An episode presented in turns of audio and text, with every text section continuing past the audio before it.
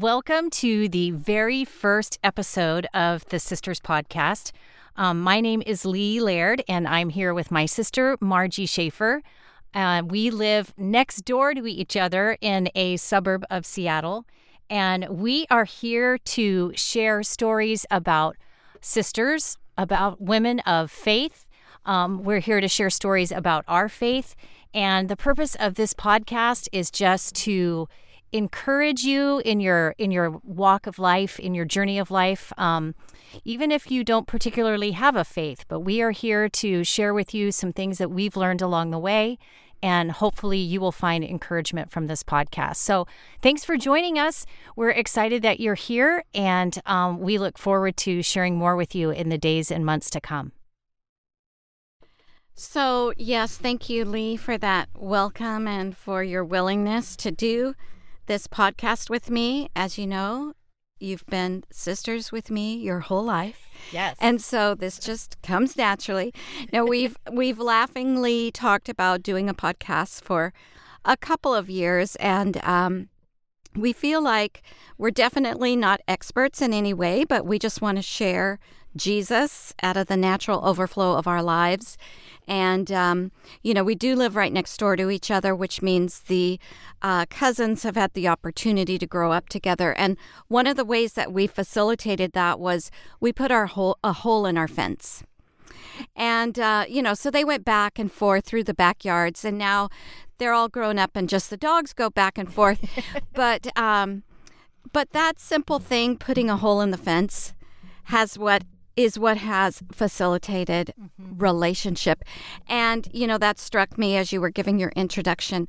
I wonder how many of us out there have a hole in our fence to welcome others in. How many of us have an open fence policy or an open door policy just to cultivate relationships with those who need it? I know you and I have been walking each day all summer as much as we can. And we had the opportunity to pray with a neighbor lady mm-hmm. recently. And I was so struck as that was just so natural. We're just walking with her, and she expressed a huge need in her own life and was very vulnerable with that need. And all we knew to do was just pray with her. Mm-hmm. And that's what we did. And, you know, that is it in a nutshell of what we want to offer women and anyone who listens to this podcast. Our audience is truly geared towards women, but I think and hope some men will listen to and will encourage their wives and their significant others towards deeper relationship. Um, you and I are a part of a Bible study, and um, it will be launching again October 2nd, and we'll give you some info on that in a minute. But the whole thrust of this Bible study this fall. Um, it's entitled Life Upon Life. And the meat of it is investing in others for the sake of eternity and calling forth their goal. And so, you know, it doesn't matter who you are, what season you are in life. You don't need a seminary degree. You don't need a college degree. You don't need a degree to just be a friend to mm-hmm. someone mm-hmm. and to point them to Jesus. And um, so I had some things that were kind of encouraging me personally that I wanted to share. Um, did you want to add anything to anything I've said so far, or? No, it sounds good. Go, go. I it. know we're just being led by the Spirit today, but I'm in the midst of this book called "The Cry for Spiritual Mothers and Fathers." The subtitle is "The Next Generation Needs You to Be a Spiritual Mentor." And the author is Larry Kreider. And there's just some really wonderful, meaty, practical things in this book. And in the beginning, he gives four specific examples. And I just wanted to share these with you because it kind of lays the foundation of what we'll be addressing over time in this mm-hmm. podcast. And it's right out of chapter one, and he entitles it calling all believers. And the key is everyone is called to be a spiritual mother or father. And that is so true. There's always somebody younger than you in the faith, there's always someone that you can come alongside and encourage. So he gave these four examples of of people that are just their heart cry is for a spiritual mother or a spiritual mentor. And he talked about one young man approached him and said, I'm on staff here, but I'm leaving next month. And the author asked him why. And he looked deeply into my eyes and said, Larry, if just one person in leadership in this church sat down with me for an hour once a month for a cup of coffee and asked me how I was doing, I would stay. Oh, it, eh, that's all it would take for him is just somebody coming alongside him once a month, something as simple as a coffee date. He was looking for a spiritual father, someone to spend time with him. Here's another example that the author gives. He was traveling with a well known evangelist in New Zealand, and this man, in a tired, almost wistful voice, said, You know what I really need? I need a father. And Larry Kreider goes on to say, Here was a powerfully anointed leader, highly successful as an evangelist, whose greatest need were, was for someone who cared deeply enough to interact with him. Wow. Isn't that just yeah. amazing? Mm-hmm. Here's another example. Um, he and his wife were visited by a new Christian who was depressed and discouraged. And this particular woman said to them both, I know the Lord has changed my life, but there's so much I don't understand. I'm not sure if I'll make it. I just can't decipher half of what I hear in church. And then she admitted the true cry of her heart I really need someone to help me understand the things I'm taught. I need someone to help me grow up spiritually. Wow. Powerful, powerful mm-hmm. cry. Mm-hmm. And then just finally, this fourth example an elderly pastor I once knew was ready to retire and hand over the baton to the younger leadership, but he had not trained anyone to take his place. He nearly wept as he admit, admitted that he had somehow missed the mark when it came to training and nurturing, nurturing his spiritual sons. They did not honor him or look to him as a father. Hmm. And the author goes on, he says, I hear stories like these again and again. And I'm sure as you've been listening to these four examples, you're probably thinking of something similar in your own experience.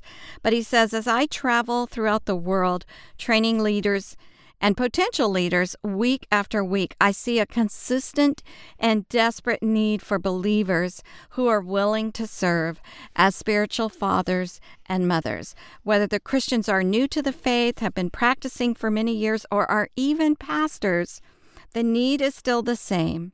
Deep down inside, there's a longing to be mothered or fathered or mentored. God has created us with a need to feel connected in relationships.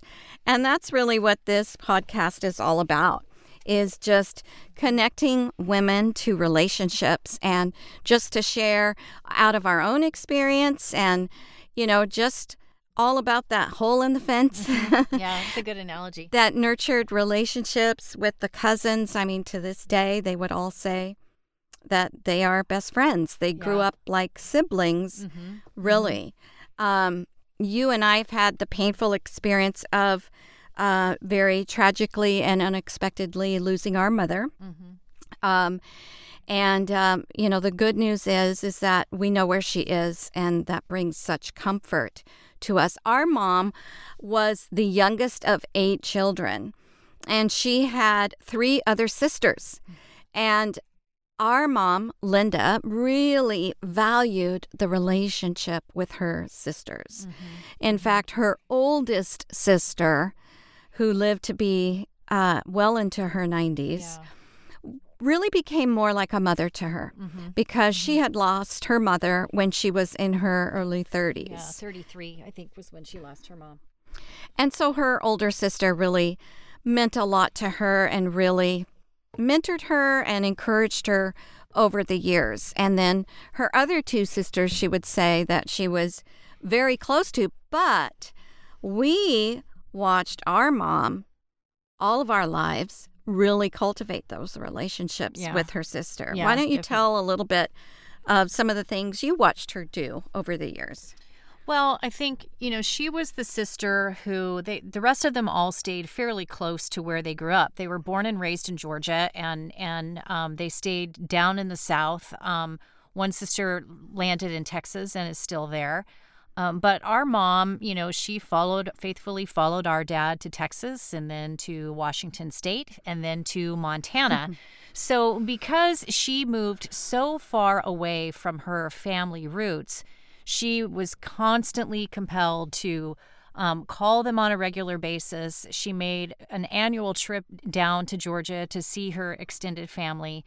Um, and she really made an effort, I think, to to to bridge the gap between across the generations. You know, it wasn't just her sisters who whose lives she wanted to be connected to and involved with, but she was very connected to her nieces and nephews and and and their children mm-hmm. and and their children's children. You know, so um, so she family was probably one of the most important things to her. I would say next to her walk with the Lord, mm-hmm. her relationship with family and particularly her extended family was so so very important to her. And we saw that in the wake of her very sudden and unexpected passing. We saw all, you know, we saw the fruit of that over the years of her life um, because everyone in our family was so impacted by her sudden death. And and mm. granted, it was sudden; it was very unexpected. So that you know, that's that's always a hard thing. But um, but you know, it was such a testimony, I think, to the mm-hmm. years of investing in those mm-hmm. relationships that she that she spent doing that throughout mm-hmm. her life because it was so very important to her. So um, you know, I like the analogy of the hole in the gate uh, because basically what that mm-hmm. what that says is you create an openness. Mm-hmm. You know, you mm-hmm. you create an opening, a welcoming sign that that you know you're open to relationships and you're open to people coming to you and um, and just and just reaching out and mm-hmm. and sometimes that can be hard in the society that we live in um, you know people people get hurt they get offended they get closed off but um, you know i've experienced that in my own life but i'm realizing more and more especially as my mom passed and i saw the fruit of her life how very important it is to keep short accounts mm-hmm. and and to just always be be open and to be you know just to be reaching out to others because like you said when we were on our walk the other day we passed one of our neighbor friends mm-hmm. and just stopped and prayed with her and mm-hmm. you know so talk about your hole in the fence you know? and and that ministered to that neighbor so profoundly i think because there's nothing like prayer right and we can all offer that no matter what our background is or what's going on in our lives we can all stop to pray and um, going back to our mom you know, she could tell you each niece and great niece and nephew's birth date. Mm-hmm. and um, mm-hmm. she just was one of those incredible people when it comes to building and cultivating relationship.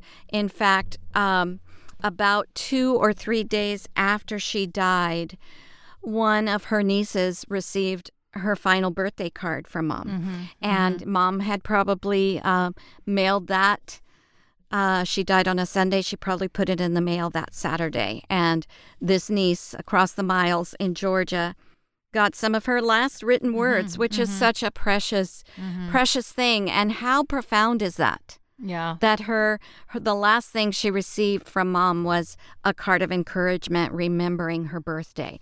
And it's those little things that just mean so much. Um, Steve and I, Steve, husband Steve, uh, the first 10 years of our marriage belonged to this uh, Southern Baptist Church in Bellevue, Washington, and became great friends with the pastor. And we've been gone now 22 years from that church, and the pastor has moved on to Idaho. But do you know, for every single birthday, he sends Steve and I a card, a separate wow. card. Wow. wow. Just encouraging us. And that's over the years. We have known this man for 32 years. And every birthday card, he encourages us finish strong. And mm-hmm. he adds a mm-hmm. Bible verse and just shares something that he remembers about us. I mean, how amazing yeah, is yeah, that? That is, that is amazing. Yeah. Wow. And so that's what we want this podcast to be all about. We've chatted about it all summer on our walks and made some plans. We uh, sometimes it'll be serious, sometimes it'll be lighthearted, and uh, we want to feature other female guests who are out in the world, building relationships and making a difference. We have a lot of uh, friends and people that we know in mind that we want to feature. But for this first time, we just wanted to um, lay the foundation as to what you can expect.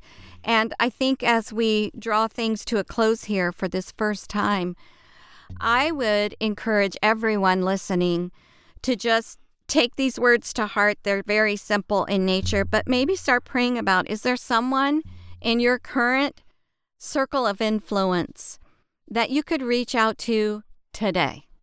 And maybe by reaching out, that's just a prayer, just a prayer. Mm-hmm. mm-hmm. or maybe it's an email or a text or a phone call or a note in the mail. I know that that may sound really old school, but I love getting yeah. handwritten notes in the mail. And I mean, who doesn't, you know, in this age of technology where we just send a quick text? Um, my dear friend's birthday is today. She moved to Oklahoma. Boy, how many years ago? Over 20, almost, yeah, over 20 years. Yeah. And today's her birthday, and I sent her a card, and hopefully it will arrive today. But I also posted on her Facebook page and sent her some funny text, you know, just trying to let her know mm-hmm. she's on my heart and mind mm-hmm. today and I'm mm-hmm. thinking about her and I celebrate her life. Well, I think that wraps it up for our inaugural issue of our podcast. Thank you so much for joining us, and uh, we hope that you'll come back and and uh, join us again. And again just uh, just to be encouraged and and uh, to share life with us. So thank you and we will see you next time. Bye